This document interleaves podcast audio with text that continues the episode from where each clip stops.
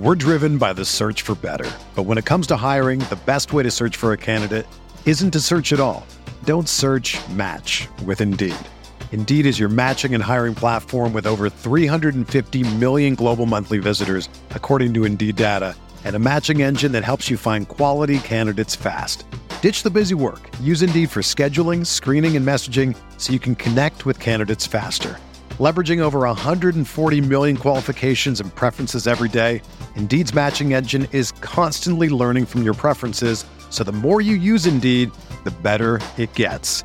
Join more than 3.5 million businesses worldwide that use Indeed to hire great talent fast. And listeners of this show will get a $75 sponsored job credit to get your jobs more visibility at Indeed.com slash BlueWire. Just go to Indeed.com slash BlueWire right now and support our show by saying that you heard about Indeed on this podcast. That's Indeed.com slash BlueWire. Terms and conditions apply. Need to hire? You need Indeed. This is Tyrese Haliburton, and you're listening to Setting the Pace.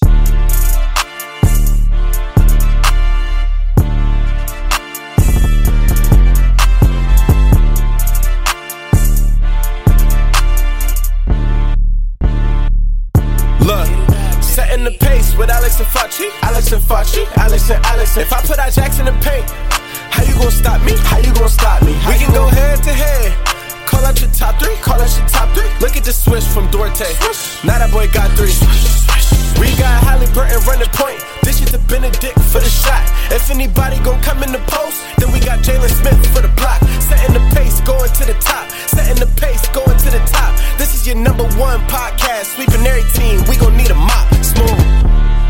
What is going on, everybody? Welcome back to another episode here of Setting the Pace. It's been a while since I've been on the show. I was gone for a couple of days, busy. Facci was holding down the fort, but um, he is out doing uncle duties right now, visiting his nephew for the first time. So, congrats to him. We're not going to make any Wizards jokes tonight. Um, I did one on Twitter. I tagged Facci when I saw Michael Scotto uh, re- reported that the, the Wizards had signed somebody to an Exhibit 10 deal. So I just tagged Facci in that tweet just so he could keep up with everything going on there. But no Wizards jokes today. But joining me, um, you guys usually hear him with uh, another co host, but it's just me and uh, my friend David today. So, David, thanks so much for coming on, man.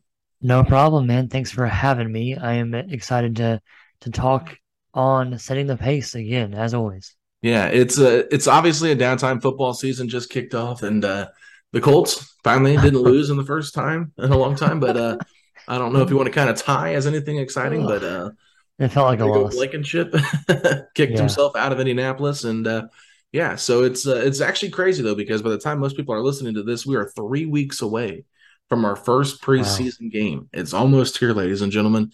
Training camp will be here in about two weeks, so we're getting ready. But obviously, you guys know that the 2K ratings came out um, over the week or the weekend last week, somewhere, sometime. I didn't really uh, look at them before doing this exercise, and so I was kind of curious. I'm like, you know what? I wonder how they're going to rank their uh, the roster for the Pacers based on the overall rating. So I, I, I messaged David. I was like, "Hey, Facci's going to be out of town. Would you like to do a podcast with me where we rate the Pacers from one to fifteen in terms of how we think they are overall talent wise?" Um, so it's going to be a little bit tricky here with having three rookies on the team. We are going to be projecting a little bit. Um, I, I do know that I'm, sure you all are aware that 2K did kind of uh, have a lot of the rookies low eh, coming into this year. So we're going to do our list back and forth here, starting at 15, working our way up to one, and we're going to compare them at the end, not only to each other, but to what 2K had. So I guess, David, I'll let you start off at 15. Who did you have as, unfortunately, the worst player right now? on the Pacers? So I- I'm not sure if I would necessarily say the worst. So we're talking about just talent, right? yeah. Potential to some extent. And whenever I make a list, especially with if it's a you know more than five or six things, and even in five or six things, sometimes I like to do kind of like tier by tier. Yeah. So I will take. So I took looked at our roster and I said, okay, who are the few people who, in my opinion, are in contention for that bottom spot? And then I just ranked those people, and then moved on up to the next tier, and then ranked those few people. And so that kind of helped me organize it a little bit. So I had two people in the bottom tier. So I'll be interested to see if you don't have either one of them as your 15. But for my 15, I went with the person that I had the most uncertainties on, the most question marks on, that has a lot of potential, but is really unproven and really uncertain, and that's Kendall Brown. Okay. Yeah, I'm right there with you on 15 because as we know right now, he's on a two way contract. He's not even technically on the Pacers 15 man roster based on the one report that we heard from Zach Pearson. So there's nothing really been said about Kendall Brown at all from the Pacers where he's at. I, I think the fact that he is, uh, you know, the third pick in the second round, their third pick in the draft, I should say, second pick in the Yeah. for the Pacers in the second round. They traded up to get him. Um, you know, I, I liked his upside more than Nembhard, but after watching him in summer league, you can obviously see he's got a lot of holes in, in his game. And so right now, with him not being on the roster, uh, like you said, a lot of potential that for, for, you know, like five years from now, you could put him potentially top five if he pans out. But right now, as a as a rookie with all the holes that he has in his game that he's going to have to work on, I think it's only fair to put him at the bottom because he's got a lot to prove. Yeah, that was my reasoning exactly. So let's move on to 14. Uh, are we are we keeping the same theme here with the rookies? My 14 is, is, is Nembhard. Yeah, yes. okay. Okay. Yeah. So my, my reasoning in putting Nembhard over Kendall Brown was just the sheer fact that, for one, you have a lot bigger sample size in college, and two, I can see a clearly defined role for him in, Yeah. the, in, the, in the next few years. Right. So McConnell won't be here forever. Um, I mean, I would be surprised if he was here more than a couple of years, and then maybe at that point, if Nembhard can develop the way that we think he can, he can he can slot into that backup point guard role pretty nicely. Just the fact that I could see a future for him and the potential of like, yeah, you haven't really proved anything yet, but you we had more of a sample size in college than you did for Kendall Brown. Played for a lot of good teams in college. Um, it kind of just gave me a reason to bump him just a little bit. I mean, we're talking 15, 14 here, so Yeah. it isn't like it's that big of a deal. Both these guys in a few years could easily be higher than that. It's just a matter of do they pan out to their um like their potential. Yeah, I think one of the reasons why you have to put him over Brown is number one, the Pacers did sign him to the largest, you know, contract for a second round pick in NBA history. So you have to give him that because you know he's going to at least be here for four years, given a chance to really kind of solidify himself on the roster.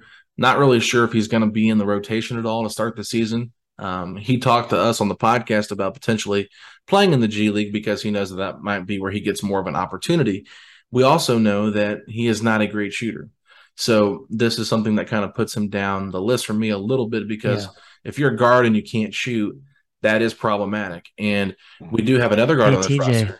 TJ McConnell, who has the same problem, but TJ does so many other things so well. yes, yes. And I don't think Nembhard is quite there yet in terms of developing those skills, but who better to learn from than TJ? Um, you, you hope that he can. He is six six foot five, so that's pretty nice size for a guard, um, especially a point guard. So I'm kind of curious to see what he does and how he grows.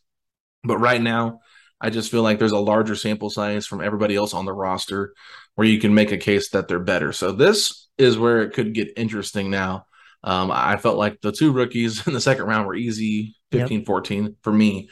Um, this is tough at 13, David. I'm curious to see what you have, but for me, this was a tough one.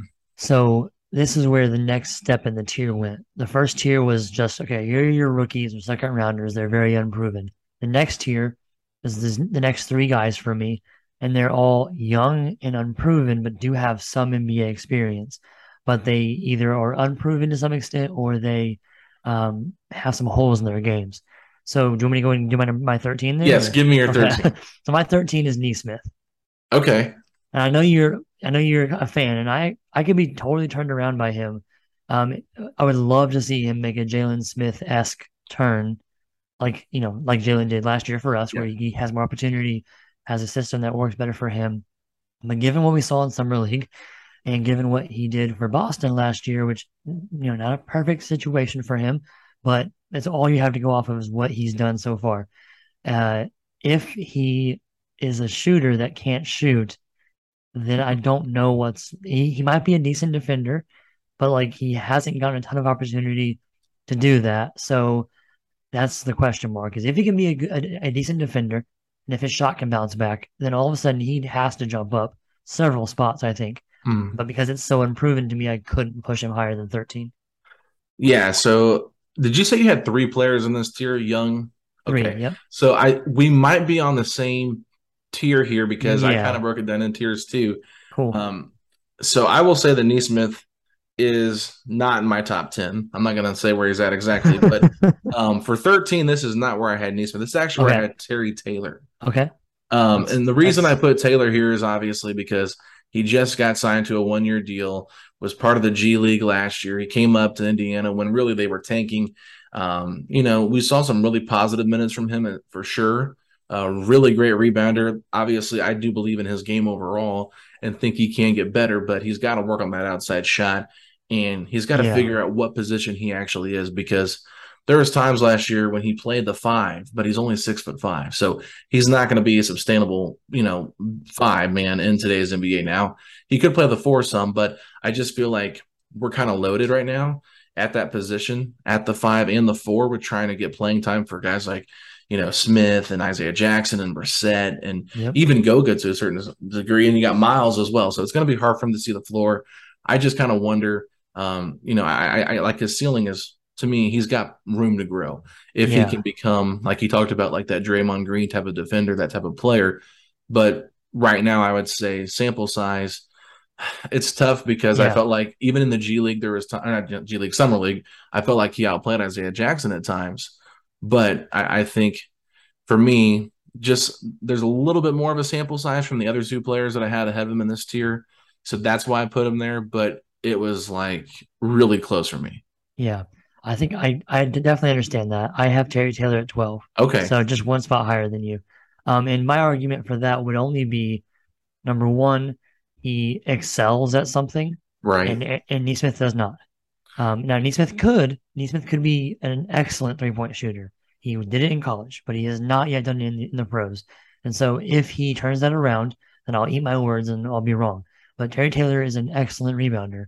Um, he's like I think that when Tony broke down Tony East broke down the 2K rankings, he's he said I'm pretty sure that he's the highest rated offensive rebounding guard in 2K. Which is really funny. He's, he's not he's not at all guard, but he, they, Yeah. have him as a, they have him as a guard. He's six five. So just the fact that he had something that was like, well, he is an excellent fill in the blank, and Nesmith is not an excellent of anything. Um, and I would love to be wrong. So if he hears this, I prove me wrong, please. Yeah. Um, but the other thing was, I think Nesmith does, does have a higher ceiling. So that's Yeah. part of why I'm okay with him being a little higher. But I also think he has a lower floor. yeah. So that, Well, that's, that variance is kind of scary. So I will say this about Nesmith real quick because I'll touch on him when I get to him here in a second. Yeah. But I will just say this. You know, you talked about Taylor being a lead at one thing, which is rebounding. I wonder how much of Nesmith's situation being on a team trying to win in Boston kind of limited his Yeah, production because fair. Think about a guy like Aaron Holiday. Um, this is a guy that really the Pacers are trying to win games, and he was still pretty young and you know needed some time to grow and just never really got that opportunity. Then he goes to Washington and really didn't get any opportunity there. Same with Phoenix. So I think sometimes guys getting drafted to the wrong spot can kind of hurt their overall development. But I think because you know Nesmith is coming to a team where he knows he's going to have a chance to develop and they won't have as much pressure to be like, oh, I got to play great to keep my spot in the rotation. It's going to be a little bit easier and more comfortable for him, I think, to to kind of hone his skills in a little bit better. That's that's why I'm really kind of high on him, and I'm also just high on guys that can guard multiple positions because I That's feel like he's a better wing defender than you know Terry Taylor, and there's potential that you could put him in your best five defensive players if you wanted to potentially put them out there with a guy like you know Duarte, Haliburton, Turner, and then whoever you want to put at the four, whether it's Oshae, Ijax, uh, Jalen, whatever. Uh, Yeah. It's hard to figure out the perfect starting five for defensive purposes, but he could be in the mix there. So. Um, I don't have him at 12. I have him at 11. I'll go ahead and spoil that one. But for me at 12, this is where I have Goga Bitadze. Okay. And you have I- him at 11, right? I have him at 11. Yeah. So let's let's talk same- about Goga here. Well, it's the same three players that we have. We just have a little bit different order. So to me, um, this is how I always view things in tiers. And as long as you're within the same tier, then like we're not even really going to have a disagreement necessarily. Uh, for Goga, I just think like I can see potential for him in multiple areas. Whereas Terry Taylor is like, you are a great rebounder and you're going to be kind of fringe at everything else. Nesmith, I'm like, you could be a great defender. You could be a great three point shooter. So there's two things that you could be good at, but you're not really great at either one of them yet. For Goga, he is like if Miles is gone, he's probably our best post defender. Like Yeah. which is Overall. which is not good. He, not that he's good, but he is like the next best one other than Miles, which Yeah. is kind of scary. But also, he's not terrible as a post defender. He fouls too much, but he that's the kind of thing that with more experience, maybe that would get worked out. Um, he's a good shot blocker. He's an inconsistent shooter, but the potential is there. Like if I'm going to credit Nesmith for being potentially a good shooter, then like Goga has it in him. We've seen Yeah. him do it in um in his time overseas. So it's like there's some potential there, and he's in a position that like could get more playing time. Like if we trade Miles and don't bring back a center, which seems likely, then it's Jalen Smith, Isaiah Jackson, and then Goga, right? So I mean, he's gonna get a lot of shine if Miles is gone. Yeah, no, Goga's an interesting player because it's like He's an enigma. it, you know, honestly, it's kind of similar to what I said about Aaron Holiday. Just never got the time to develop here. Mhm. Really had some weird stuff with his visa, not being able to play in the summer league, and then same issue. Like I think he had like a parent pass away, might have been his father or something. Something like that, in yeah. the summer league last year, and then obviously playing with Eurobasket this year it gets into that altercation. Um, but even on the court though, in the Eurobasket, there was like some plays where you're like Goga looks really good. Like he's got soft touch. Mhm. Um, he's not a bad passer. I think he sees the floor better than people give him credit for. Um, honestly, the three point shot it, it looks good, but it never goes in. So until it does, I don't really know if he's ever going to be a real threat from out there. But you know, probably one of the better shot blockers on the team. Like you know, I, Isaiah Jackson, Miles Turner, and Goga. You, you've got some pretty good shot blocking ability there. Um, he's got the size. I just feel like you know what the role they ask him to play for the Pacers is not what I think his best skill sets are. That's fair, um, yeah. And it's it's not his fault, but it's just kind of like they're going to be playing a lot faster, and I just wonder how well he's going to play with that. Um, you brought up Tony. Him and Red did a great podcast talking about like who fits best with Haliburton and putting them in tiers. Yeah, and they had fun. Goga a little bit higher than I did. I had him in the bottom. I just can't really see like you know Tyrese is going to make everybody better. Yes. I just don't personally think Goga is a good fit with him because Goga isn't a guy that's going to want to play fast, up and down pace. Can't really shoot from outside. Isn't a super low post threat either. Like he's just Sure. kind of there. So Yeah. um, you know, sets decent screens, but still needs to get better at that. He gets Yeah. too frustrated. I think that's one of the problems I have with him as well. Um, You know, some people like that, and I don't hate it all the way, but sometimes he doesn't know how to control his emotions, and it kind of gets the better of him. Sometimes he gets frustrated, like the the technical foul that he got against Gary Payton after he dunked on him and like headbutted him in Golden State last year, got ejected from the game. So you know, there's just little things like that with Goga that keep me from. Uh, you know, it was tough for me to put him even you know, ahead of Taylor. But I think overall he's got more skill set, first round pick. Um, that's kind of how I looked at these guys too, was where they were drafted. I know it's really bad to do, but it's hard not to. like Nesmith Yeah. was a lottery guy, where Goga Yeah. was like right before pick 20, I think. So, um, yeah, but any other final thoughts on those three players before I move on? No, I think that it's it's interesting. We I'll be curious to see the next tier, but so far we've been kind of lockstep more or less. So Yeah, more or less. Um, you know, a little bit of difference, but not too much because I think we are looking at it in a tier stance as well. We're driven by the search for better. But when it comes to hiring, the best way to search for a candidate isn't to search at all. Don't search match with Indeed. Indeed is your matching and hiring platform with over 350 million global monthly visitors, according to Indeed data, and a matching engine that helps you find quality candidates fast. Ditch the busy work. Use Indeed for scheduling, screening, and messaging so you can connect with candidates faster. Leveraging over 140 million qualifications and preferences every day, Indeed's matching engine is constantly learning from your preferences, so the more you use Indeed, the better it gets. Join more than 3.5 million businesses worldwide that use Indeed to hire great talent fast. And listeners of this show will get a $75 sponsored job credit to get your jobs more visibility at Indeed.com slash Blue Wire. Just go to Indeed.com slash Blue Wire right now and support our show by saying that you heard about Indeed on this podcast. That's Indeed.com slash Blue Wire. Terms and conditions apply. Need to hire? You need Indeed. Uh, number 10, I think we might be in agreement on here too, but I'm curious who you have. so my ten and my nine, those are my next tier. Okay. And these are the these are the veterans, for lack of a better term. So we're you're laughing, so we're in lockstep. I think So my number my number ten is Daniel Theis. Yeah, that's who I have. Okay. so for for 10 and then obviously the listeners should be able to fill in the blank who 9 is. For both of these players though, I looked at they may not be excellent at anything and TJ obviously is the my 9. He is really great in a couple of things. That's why I put him above Theis. but I mean having a veteran now obviously in this in our situation is not really going to be what we need. But if we were like 3 or 4 years ago, first round team that's trying to get out of the first round having someone like Theis, where you're like, hey, so and so is really struggling defensively against this guy, you know, this forward or this big three. There's so many big threes in the league right now. You know, why don't we put, put Theis on him, try to body him up a little bit, rough him up a little bit, give him give him a hard time, make him work for it. And he's really good at that. He's better offensively than you would think. And not not that he's good, but he's better mid range than you would think. Um, he's just a scrappy like veteran, the, the epitome of like that scrappy forward that just drives you crazy when he's not on your team. And we finally have him. So that's kind of why I had him at 10.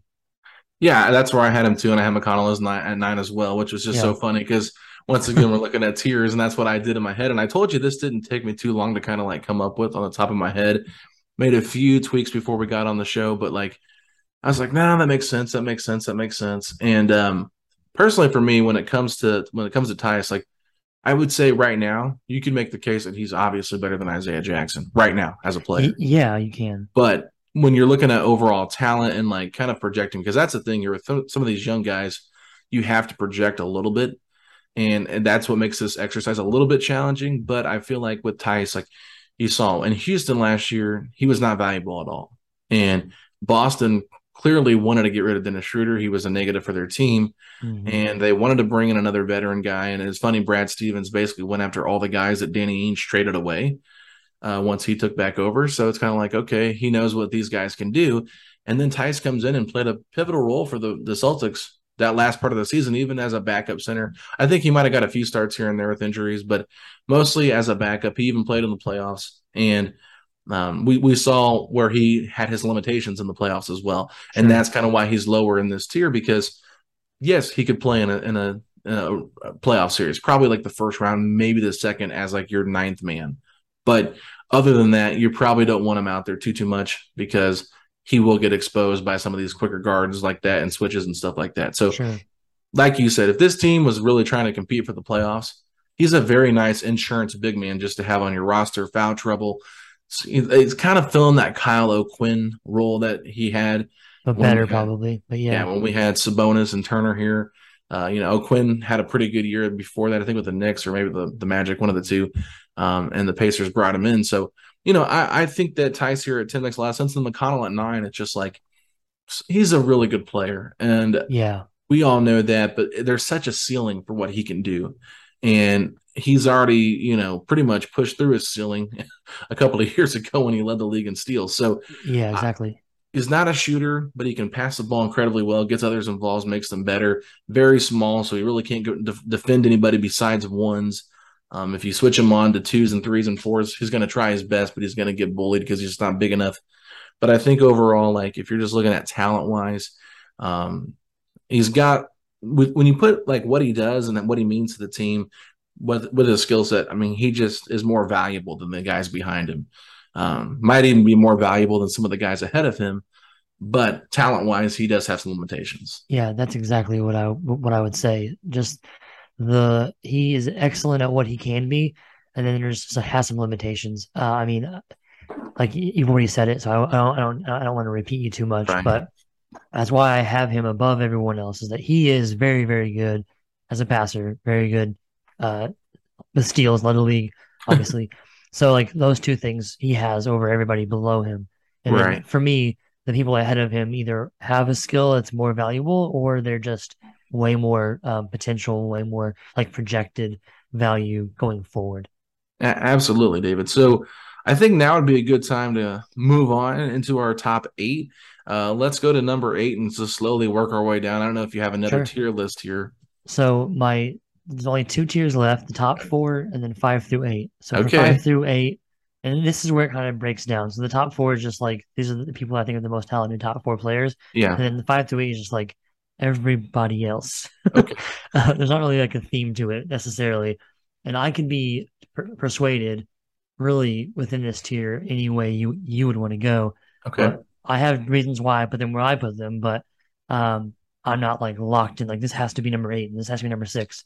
My number eight is Oshae Brissett. Okay. I think that might be a little low, but my reasoning on him being eight and not higher is he has all this potential. Um, and I think he could be even like maybe four, but we have yet to see it really totally come to fruition for more than a little flash here and there. And not all that's on his on his shoulders. Some of that's because he was benched randomly or didn't start the year in the right role, maybe, and things like that. But he um, there are other people everyone everyone ahead of him i can see a really clear path and he's one that like if they want to start him at the three then they have to bench both buddy and or duarte bennedict. If they want to put him at the four they've already promised jalen the four. So he's coming off the bench. Yeah. and then that's fine but he's coming off the bench. So then how many minutes is he going to get? And are they going to look to give Nesmith some more minutes to like really go full tank, or they want to get a you know like so they're gonna have to balance these minutes. I mean, Terry Taylor has to get some minutes somewhere, and I can see him getting shortchanged a little bit, and it's happened in the past. It happened last year for a little while too. And whenever he gets the more time, he does mostly show that he is very talented, but he's kind of one of those like like uh, jack of all trades kind of guys, right? Mhm. There's not anything that he's really like exceptional at. And so that's why I kind of have him a little bit lower than everybody else. Yeah, and so I don't have him too much um, higher than you. I don't have him at eight. This is where we are a little bit different. This is where I have Isaiah Jackson. Okay. That So I don't I don't know uh, where you have him at, but we'll get there. I will just say this about Isaiah Jackson. Putting him at eight, I felt like I was being a little bit disrespectful to him, just because I'm I'm trying not to project guys that I've already seen at least one year from. Uh, the only players I really try to project were the rookies, and that was kind of the hard part. So I'm just looking at Isaiah Jackson now. I don't think he's big enough to play the five on a full time basis, and I don't think that he's got enough skill set right now to play the four consistently. I mean, there's times when he can do it, but I just feel like he's in this weird spot where he's going to really have to establish that three point shot. Um, he's going to have to be a little bit better switching. I, I think that we like the idea of him him being like this great switching on one through five. Well, it's not really that right now. Um, there's potential for it to be there, and I know Rick Carlisle loves his defense, and you know you've heard me talk about it on this show a lot, like him blocking jump shots, like we've seen that before. I think he's good at that, but I think it's going to be difficult for him. Um, I even saw it in the summer league, like when he gets switched on in like a pick and roll situation.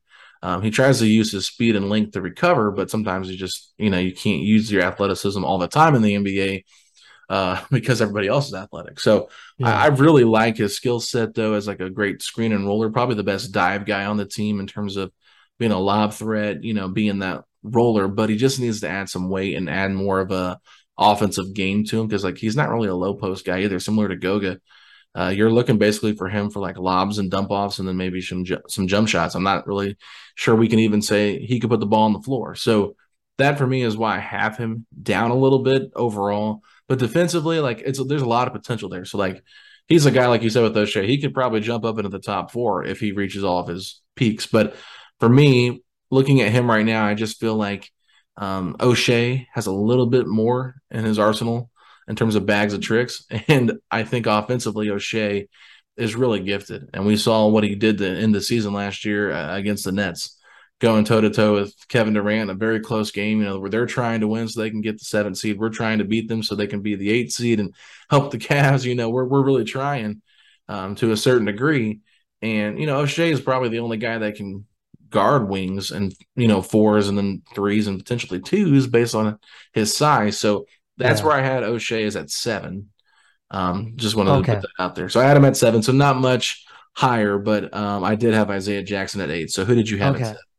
Okay, so yeah, on all of that stuff with Oshae and I, Isaiah Jackson, that, that makes a ton- ton of sense. That's actually like we kind of flip flopped our arguments. So with uh, Terry Taylor and Nesmith, I argued for the guy that was more low ceiling, high floor, and then with Jackson and Brissett, you argued for the guy that was more low ceiling, high floor, which is funny. Yeah. Uh, so we're both being inconsistent a little bit, but Yeah.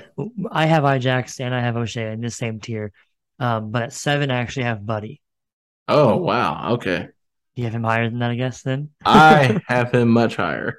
okay. Oh dang. All right. So my issue with Buddy is not only an issue. He's I think he's very talented. Um, I am not sure if last year was just like a honeymoon thing. You know, Yeah. he's he had the best year, the best like stretch of his career, more or less.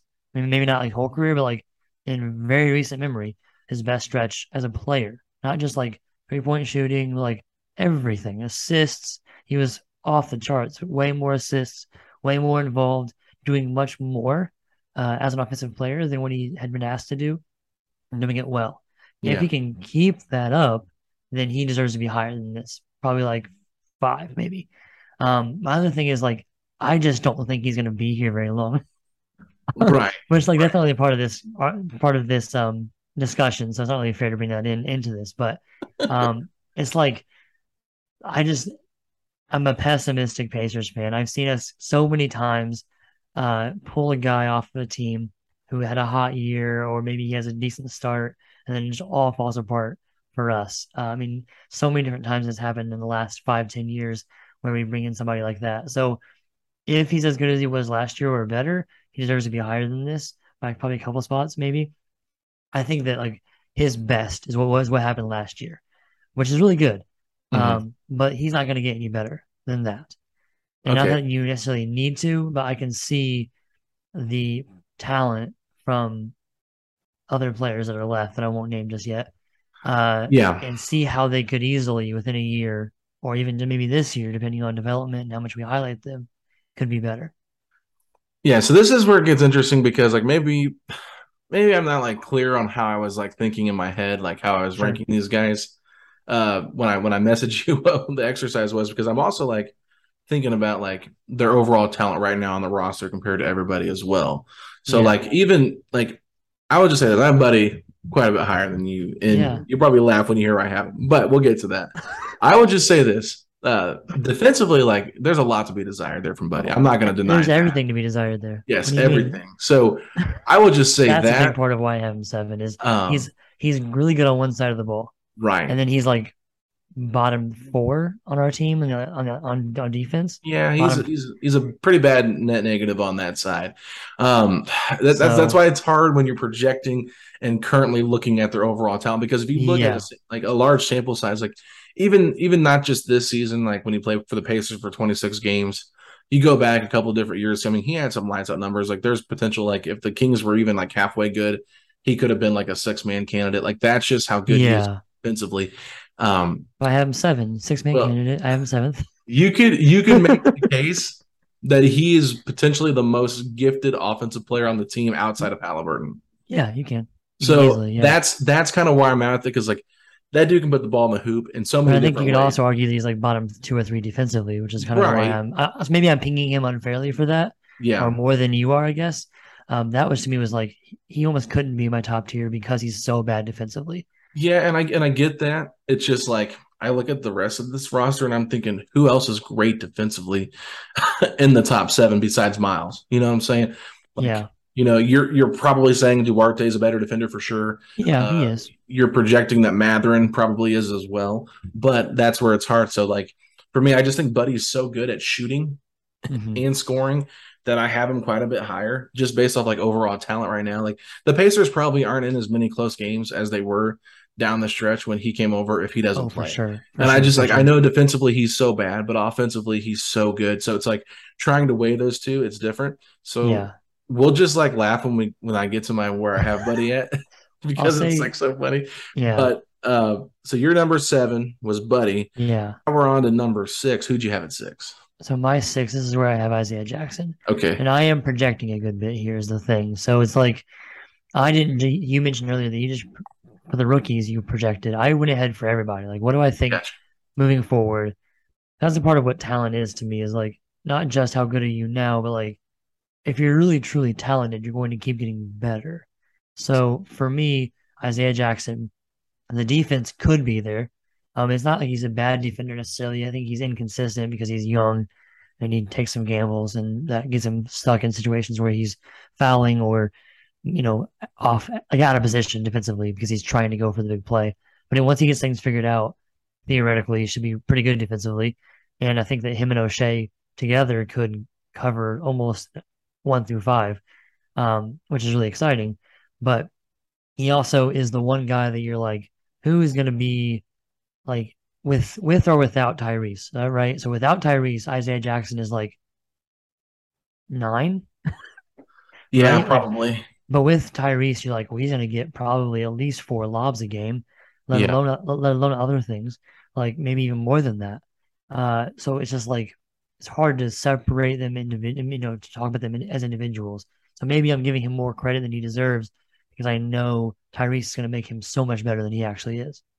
Well, yeah, and I mean that's not a bad thing. I mean, you said you're projecting for these guys, so like, yeah. like I said, I probably didn't specify exactly what I was doing, so it's not a big deal. Uh, no. It's nice to have variance too, like when we're talking here about for what sure, we're for sure. what we're doing. I, I, will say this too, that I think McConnell can be really good for Isaiah Jackson as well. That's true because yeah. he's such a good passer and he's always looking for the open guy. Um, you know, I think Isaiah Jackson does have a little bit of the mid-range shot that he can knock down if he's able to take it. I just don't know if Carlisle's going to allow him to be put in that spot offensively to do that. So he's such a he's such a fascinating player. Like that's why I said like he yeah. could easily be like top three, top four if he hits all of his peaks because there is a ton of potential there that's still yet to be tapped into. And so it's really hard to project him like like you said, like six is really, I think, pretty fair. You know, maybe eight was a little bit on the lower scale for me, but it's it's kind of subjective. It's in the same yeah, tier. I can see it both um, ways, honestly. So yeah, so I mean, I, I really do like him, and I'll just go ahead and go over to my six real quick. Yeah, uh, this is where I have Jalen Smith, and okay. Jalen Smith, I really like him as a player, but it's a very small sample size with the Pacers last year. And I think he was a 13 and 7 guy with pretty good shooting splits. I don't have the numbers up right now, but Jalen Smith was one of those guys where you're just like, wow. And like I think after his like first like month or so, he did kind of tail off a little bit here uh towards the end. And I'm not sure if he is truly going to be able to fit at the four. Um, it'll be nice to have him playing alongside Myles because he's more of a perimeter player than Sabonis. So it'll add a little bit of different uh, optionality, I guess you could say, for the starting lineup in terms of how they want to utilize their big guys. But you know, with with um, Jalen Smith, he's one of those guys where you're hoping that what you saw at the end of last season is who he could become or who he stays. And I think that that's probably the case. That's why I have him ranked higher than Brissett and Isaiah Jackson because he is going to be that starter. But at the same time, he even talked about it like he's got to earn that starting spot, even though it's kind of been promised to him. Uh, for him to come back on a cheaper deal, I think that shows a lot of maturity for a young man to bet on the situation more than himself because he could have gone to the wrong situation, be out of the league in three years. So um, he felt like this was the right situation, the right place for him to gel and grow as a player. So that's why I put him at six, but I didn't want to put him any higher because I feel like it was such a small sample size. And the fact that he really couldn't get off the bench in Phoenix for a team that was trying to contend and win championships you understand it because he's a rookie, but at the same time, if he was a 10th overall pick and still couldn't get off the bench, there's something there that they probably saw. And I'm just hoping that maybe over 82 games, he can kind of be more of what we saw with Indiana versus what he was in Phoenix. Another day is here and you're ready for it. What to wear? Check. Breakfast, lunch, and dinner? Check. Planning for what's next and how to save for it? That's where Bank of America can help. For your financial to dos, Bank of America has experts ready to help get you closer to your goals. Get started at one of our local financial centers or 24-7 in our mobile banking app. Find a location near you at bankofamerica.com slash talk to us. What would you like the power to do? Mobile banking requires downloading the app and is only available for select devices. Message and data rates may apply. Bank of America and a member FDIC.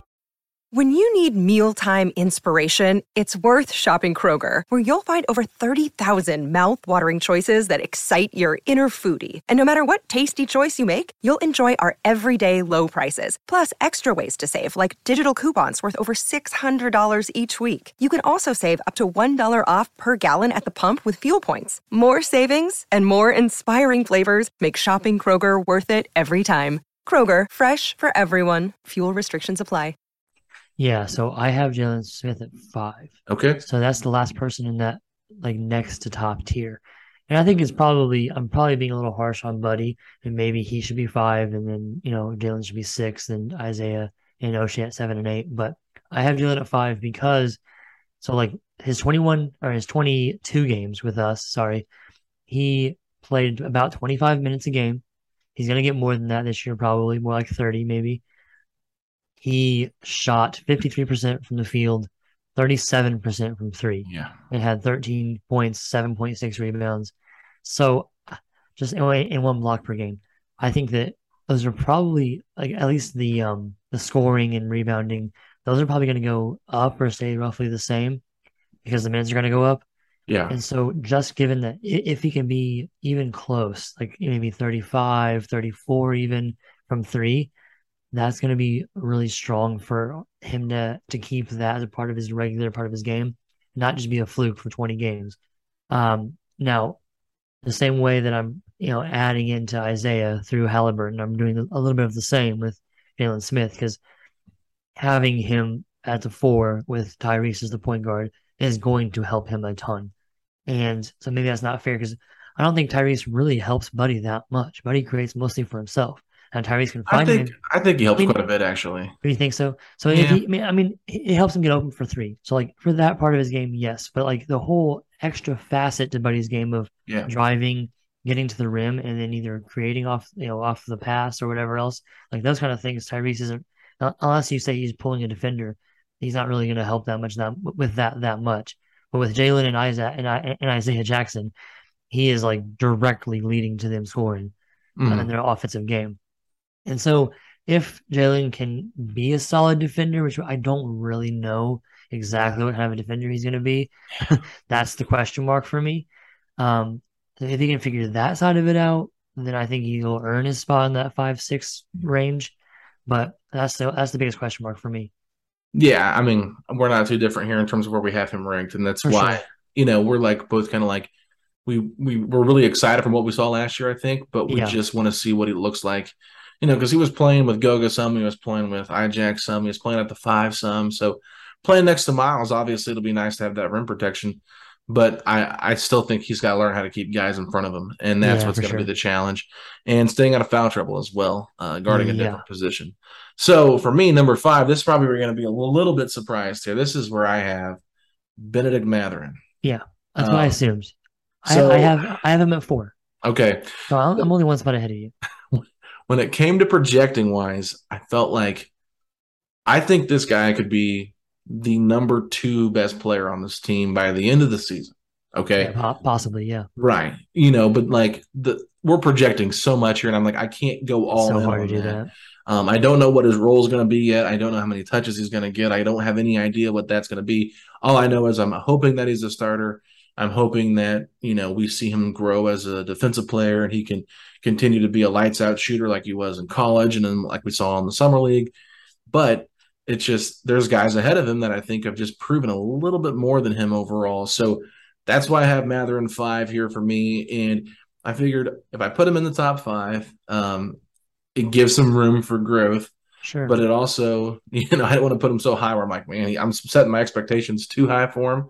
But he's not a good ball handler right now. He's got to work on that quite a bit. There's times where I feel like he gets a little bit lackadaisical defensively when he's kind of like ball watching.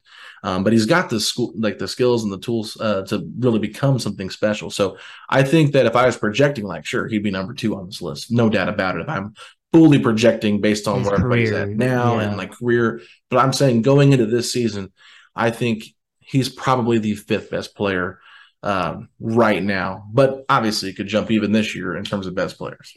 Yeah, I think that makes a lot of sense. I mean, I have him at four. It's, it's an insignificant, or yeah, it's an insignificant difference there. Yeah. And not only do we not know if he's going to start, I mean, we can assume he's going to start. It makes all kinds of sense, but we know that Rick likes to mess with lineups and change things all the time, and and you know figure things out. So we, not only do we not know if he's going to start, we don't even even really know what his role will be within the offense Yeah. right? So like, it's so hard to say exactly what kind of a focus they're going to put on him because we do have so many good young players. If it was just like him and Haliburton, then like it would be pretty obvious. But I mean, Duarte, Jalen Smith, Isaiah Jackson, Oshae Brissett, maybe.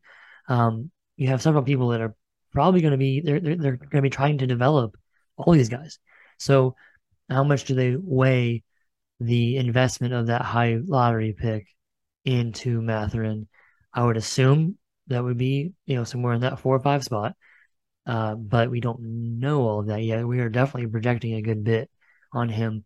uh, for now, but he's shown that he could do it. So, yeah, and that's the thing. I mean, if the Pacers don't give him the opportunities that they should, then I think they're failing this season in terms well, yeah. of what the actual goal is. Because, like, sure, you could play Buddy 35 minutes a game and kind of feature him as your star shooting guard, kind of like similar to what when they had Bojan, kind of like in that role as that like guy that can put the ball in the hoop, you know, offensively. Yeah. But at the same time, I want them to get these young guys a little bit more of a chance to develop and maybe give like Buddy and Myles or whoever a little bit of a lesser role just so you have opportunities for some of these guys that need to develop. So at number four, this is where I have Buddy Hield.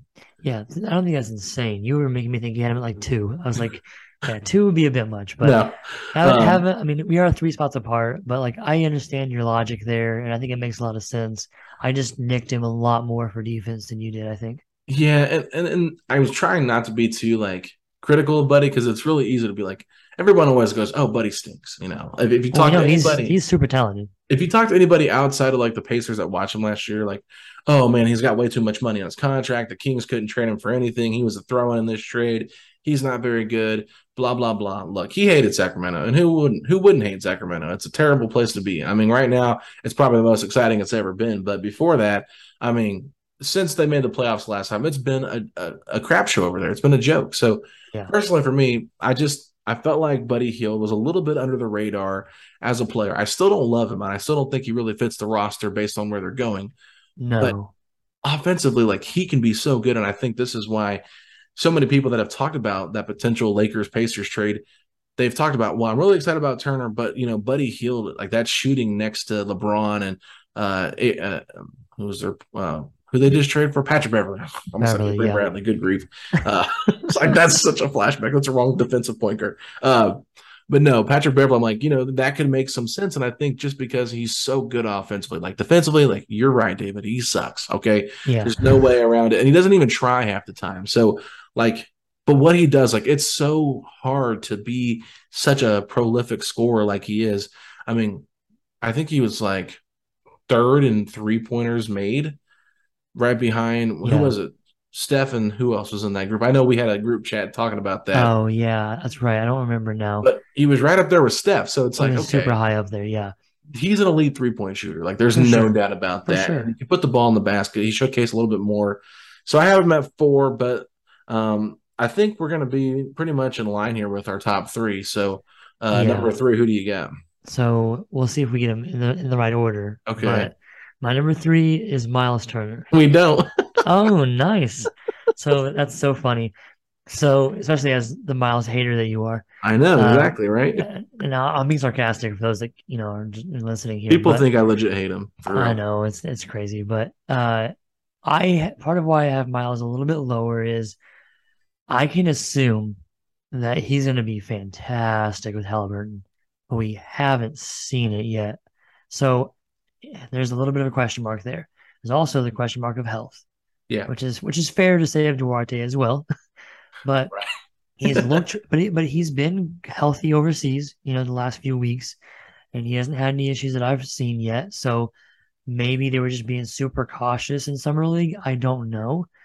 Mean, I you know I don't know why he said that they were still being careful with the sh- with the toe in that interview after the summer league game. I don't know, but maybe now it's fine, and maybe we'll be fine moving forward. But for Myles, it's a matter of like I've always loved him. I always wanted us to keep him over Sabonis, and I love Sabonis too, to be honest. But I thought that Myles was a better fit moving forward for the future of the league. Uh, and I've always thought he had a potential defensive player of the year in him if he could stay healthy. But that's always been a part of the question is can he stay healthy? And now it's a matter of like, at what point do the injuries start to change his like his uh like future? Like, yeah, what, at what point do they start to like really show their signs in terms of him not being able to do what he used to do? And he's still young. He's not that young. He's what? He's 25, 26? I think so, he's 26, yeah. So he, you know, he's not as old as you might think he is, given how long he's been here. Uh, but he's never really quite been the three point shooter we wanted him to be. He's been close. Uh, maybe maybe he'll be better with Haliburton, getting you know getting him the ball, but never been quite the shooter we wanted him to be. never been consistently aggressive offensively like he was in that Washington game early last year where he just destroyed them. Uh, I'm sure Fauci felt very conflicted, but it was a, I said no Wizards jokes. from you. yeah, okay, that's fair. you won't listen anyway. so, you know, it's a matter for me of consistency, and I think centers, as we as you, we've said before, center is important, but it is not like the most important position. And I think that the people that I have ahead are more important positions as well. Yeah, so I'll save the Duarte talk for a little bit later. Um, Sure. I have Turner at two, obviously. Yeah. Uh, I have Duarte at three, but we'll talk about Turner here since we're talking about him for your number three. I'll just say this: like the reason I put him at number two, I just looked at the large sample size. He's been a starter pretty much since he entered the league. Uh, came off the bench a little bit in his rookie year, but eventually started next to Ian Mahinmi, and they made the playoffs. So Yeah. personally for me, I mean, there's a lot of excitement when he first came into the league. And then, like his second season, he had that big 30 point, 16 rebound game against the Mavericks in the home opener uh, back in like, I think it was 16, 17.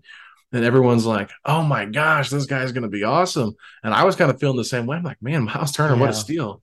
Like, we're really excited. And it's just been up and down. But the one thing that has never changed, um, he's always been an elite rim protector hmm you know, I think he's led the league in blocks the last two to three seasons. So, you know, never quite the defensive player of the year that you hope he can be, but you know he does positively impact the defensive side of things. And if you're looking at overall talent, like, yeah, I mean, he really is the second best player on this team. And in my opinion, like, sure, there's other things he could do better for sure. Like, he doesn't have good hands. He's you know, I think some people think he's going to be an all-star level player. I never really have saw that with him yet. He hasn't shown enough. Um, I would like him to be a more effective rebounder. You know, I talk about a lot of his flaws, but when you look at what he provides, like defensively, like we talk about, I talked about Buddy's offense. That's why I had him so high.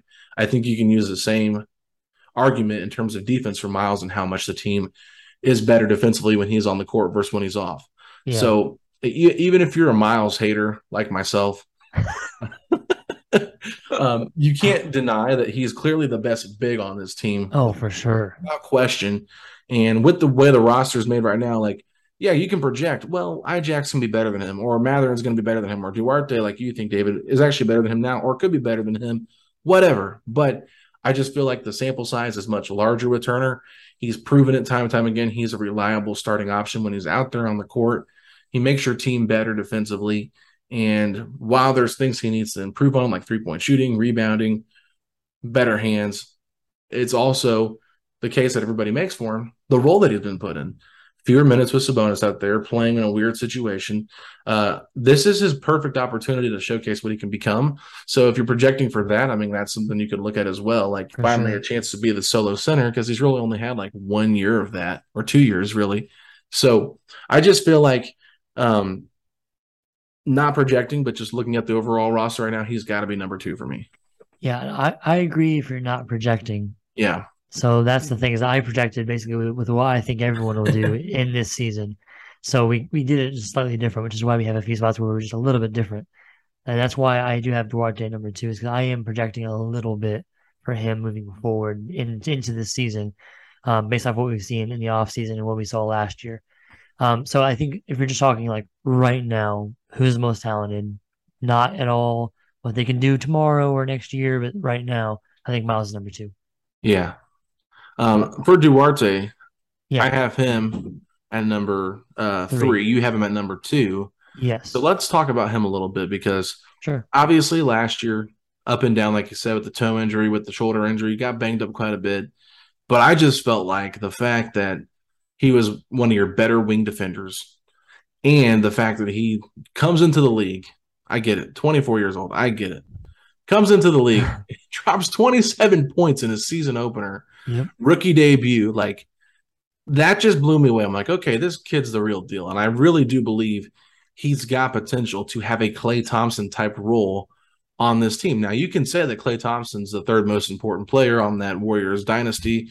Some would even say, well, if you had Durant, he's the fourth. You know, Draymond meant more to the Warriors than Klay did, but Klay also dropped 38 points or whatever it was in like a game six against the Thunder to force it to a game seven. Like that's the kind of talent that Klay Thompson has. So I don't want to sleep on him and like you know, give too much, uh, you know, project too much for Duarte here, saying he can be Klay Thompson. But I think he has potential to do that because he can be a good defender. He's a good shooter. I think he's actually better with putting the ball on the floor than Klay is. I think he's quicker in that regard, more lateral quickness, uh, especially now with Klay's coming off the injuries like he's had. But yeah, for sure. I, I just feel like Duarte is really a tip, your perfect three and D guy to go with Haliburton. I mean, you really, I mean, I don't even know if he's going to start, which makes it even crazier. So if he comes off the bench and he's your sixth man with Buddy starting, um, I feel like he's going to have more of an opportunity to showcase himself. But I don't know if that's the place I want him at if I'm looking at this roster. I would like him to start because I think he's going to have more opportunities to get open based off of the creation of uh, Haliburton and hopefully potentially Bennedict Mathurin. Yeah, yeah. You said a lot of things I was going to say. Three and D guy, Klay Thompson, right? Like all these things. So a big thing. I I hope they start him. Uh, when they need to, you know, they they clearly see the potential in him. If they didn't, they would have traded him. They, there were some pretty good rumored trades that involved him that might have gotten us some other players that we wanted. Yeah. And we just never pulled the trigger because we we believe in him. So if you believe in him, you should probably start him because he needs that time to develop, especially if you think he's going to be a part of the long term future. If you think it's going to be him, uh, Mathurin, and Haliburton, then you need to have them play together. Yeah. You know, maybe not the entire season, obviously not all of the all of the time in all the different rotations, but starting the game, I think you need to have him in there. And even uh, beyond that, you can sell it to Buddy as like, well, you'll be our sixth man. You'll also be like the guy off like in the bench unit who's going to get all of the like the offense is going to go through you with, with the bench unit. Because like yeah, you can sure you maybe have TJ playing the one, but you would have Buddy be kind of the person that's controlling the flow of the offense probably more, um, as he did a lot last year. So I think that you know the projection for Duarte, even just even just this year, let alone moving forward to years down the line, he already was a solid player last year that showed talent in multiple areas. He got he has the clutch gene. He mm-hmm. can shoot from three. He can shoot from pretty much anywhere. Uh, he's good in the fast break. He's good defensively. Like uh, there's not really much that I there's not really a whole lot that I don't think he can do, at least like, like adequately, right? There's no like, glaring weakness other than the fact that he had a couple injuries last year. So yeah. if that ends up being less problematic this year, and we can kind of get him on the right track and get him his feet under him and get him going, he could really take off. This is definitely a high IQ basketball player. I, I think we kind of saw that in the summer league too in the one game that he played. Yeah. He kind of let Mathurin do his thing and just kind of played off of him and was kind of being more of a setup guy, which I like that aspect of his game, being sure. kind of a playmaker or just like a secondary playmaker, which could be really beneficial to a guy like Haliburton.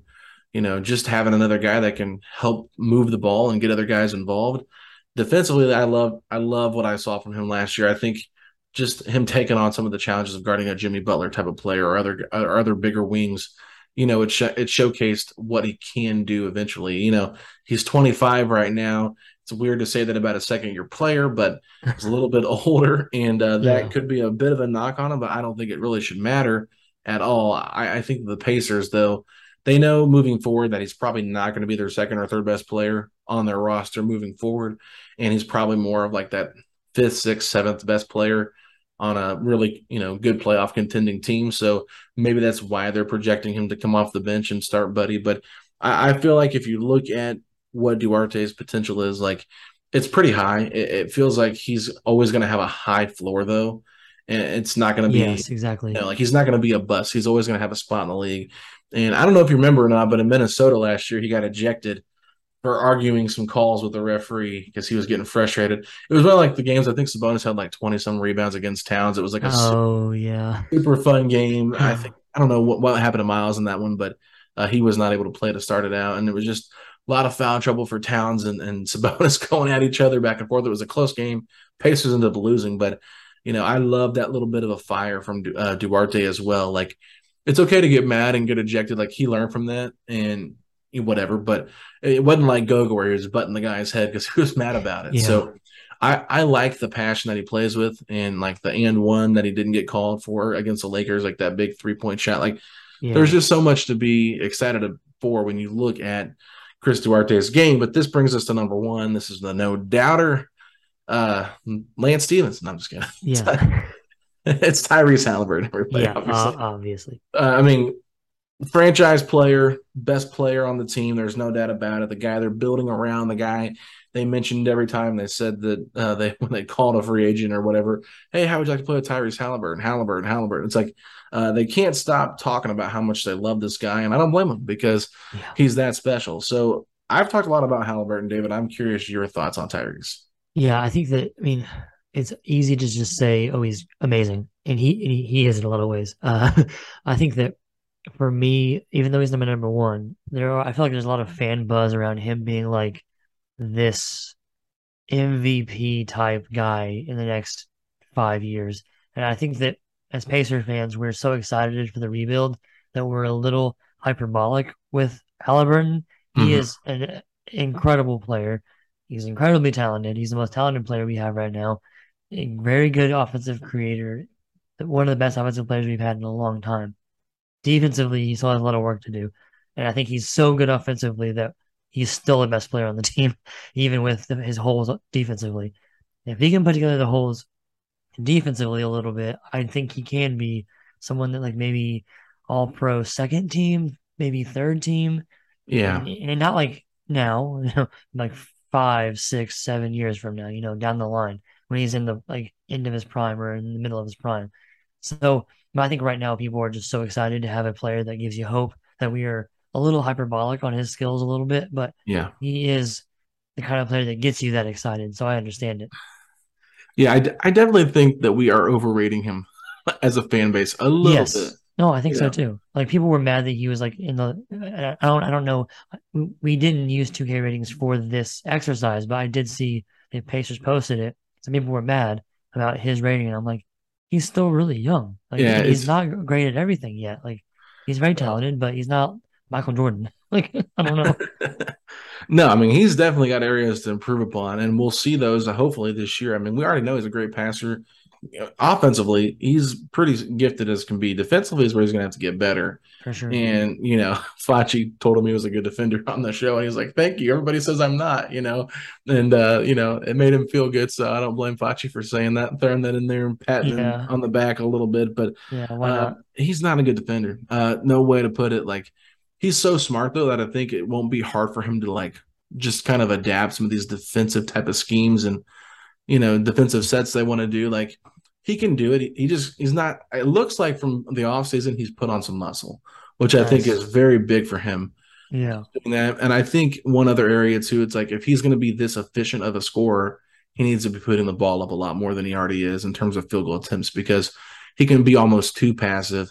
Yeah. And if he's going to be the face of the franchise, you want him to at least be able to kind of put the team on his back because I felt like even last year, maybe I'm just kind of like overthinking it, but I felt like if the game was semi close, ball wasn't really in his hands with him making all the decisions. I know sometimes they put it in Buddy's hands, and I know that against the Kings, he dribbled it off his foot. Um, but I just want to see him kind of take over. Uh, he's got another leap or two to go to become an all NBA player, uh, let alone an all star. So if he can get 20 and 10, though, for this year and showcase what he can do, I think that's really positive for him. But uh, yeah, he's definitely a, a great offensive player that has a lot to work, a lot of work to do defensively, and then offensively, like you can really be nitpicky here, David, if you want, but it's like you know the shot's not perfect. Well, who cares? It goes yeah. Goes in Um, most of the time. So. Yeah, but it's like he can shoot from way out too. So it's like he's got range. He's got great, you know, um, got good floor spacing. Obviously, I'm trying to think. Uh, he sees the floor well. Good court vision. That's what I was thinking oh, of. yeah, there. yeah, yeah. So it's just the team is building around him. He's the best player for sure. You brought up the 2K ratings here, David. I have them up on my phone. Nice. Um, so they only have 14 players listed on the roster because, once again, we're not sure about Kendall Brown's status. Um, Kendall Brown would be 15th based on these ratings here. At Okay. 14th, they had Andrew Nembhard. So they're Okay. right there with us. At 13, they had Aaron Nesmith, right where you had him okay, okay. at 71 overall. Uh, Nembhard was 70. At 12, Bennedict Mathurin, Ooh. 73 overall. Um, this is where I kind of laughed. No offense, but Terry Taylor was ahead of him yeah. at, at 11 at 74 overall. Oshae Brissett is at uh, 10. He's a 75 overall. Um, Goga Bitadze is 9. He's a 75 overall. Tyson McConnell, um, they're set at eight and seven. They both have a 75 overall rating as well. So four Okay, so players. four of those are tied. Yeah. So it's kind of a tier. So it's not too too off. Yeah. Uh, Jalen Smith was six with a tier uh, with a rating of 76. Huh. Isaiah Jackson was number five with a rating of 76. At four is where they had Chris Duarte at 77. okay. At three, Buddy Hield, 78. Myles Turner, number two, with 82 overall, and Tyrese Haliburton with 84 overall. Yeah. I actually think Buddy probably should be like an 80 or 81. Think so? Yeah. I, don't know. Maybe, 78's fine. maybe they're maybe they're just dinging him a lot for the defense like I did. Yeah, I don't know. They had him third, though, highest on the Pacers. So Yeah, I think higher than both of that- us. That doesn't surprise me because part of my whole thing on this whole list that I'm projecting into Yeah. this season. So they don't really do that. And you know, they adjust it as they No. need to. But so, you know, and just if you're just talking, you know, I think that Buddy, I can see him being the third or fourth highest ranked on 2K. Yeah, and with Mather just being 12, I'm just like, that's so funny to me. Like, that's Especially- just so. Especially below Terry Taylor and Goga. Like that should be obvious that he'll be better than that. But Yeah. So it's just interesting. Well, we'll see how those ratings get adjusted. I think that somebody even said they already fixed some of the ratings, but like Oshae's game's not even in the face correctly. It was like a picture of Malcolm Brogdon, and then he posted what his like face looked like. And I think Myles called him like uh Donovan Butler, put a combination of Donovan Mitchell and Jimmy Butler together. nice. It's just so bad. So I don't really get it. But that is how we ranked it one uh, one through fifteen. So uh, overall, with a little bit of projections, obviously, not in terms of like who fits with who, but we're just talking overall talent. So we'd love to hear from you guys and let us know what you think in terms of who you would rank. And you know, I'm sure I'm going to get some feedback from my Myles haters about having a number two. Uh, the haters can't say anything to me though, um, in terms of uh, like me being a Myles hater the the stands can't really get on to me because I had them higher than you. So, um, with that being said, let us know. Make sure you guys find us on social media where all of our uh, content is at. You know, we got an Instagram, setting the pace three. We're over on Twitter at setting the pace three. Um, actually, we're on Instagram at Pacers Talk. I said that wrong, uh, but we are on Twitter at setting the pace three. I'm at Alex Golden NBA. Fachi's at underscore FACCI. And then, of course, uh, we're rarely on Facebook and TikTok. So if you're not following us there, don't blame me. But YouTube, we need you to subscribe. Okay. It's going to be a really fun upcoming season. So find us on YouTube, Setting the Pace, of Pacers podcast. And with that being said, David, if you are excited that the Pacers will be playing preseason basketball in three weeks, say these three words. Three weeks. Let's go Pacers. Setting the pace, going to the top setting the pace, going to the top. This is your number one podcast, sweeping every team. We gon' need a mop. Smooth.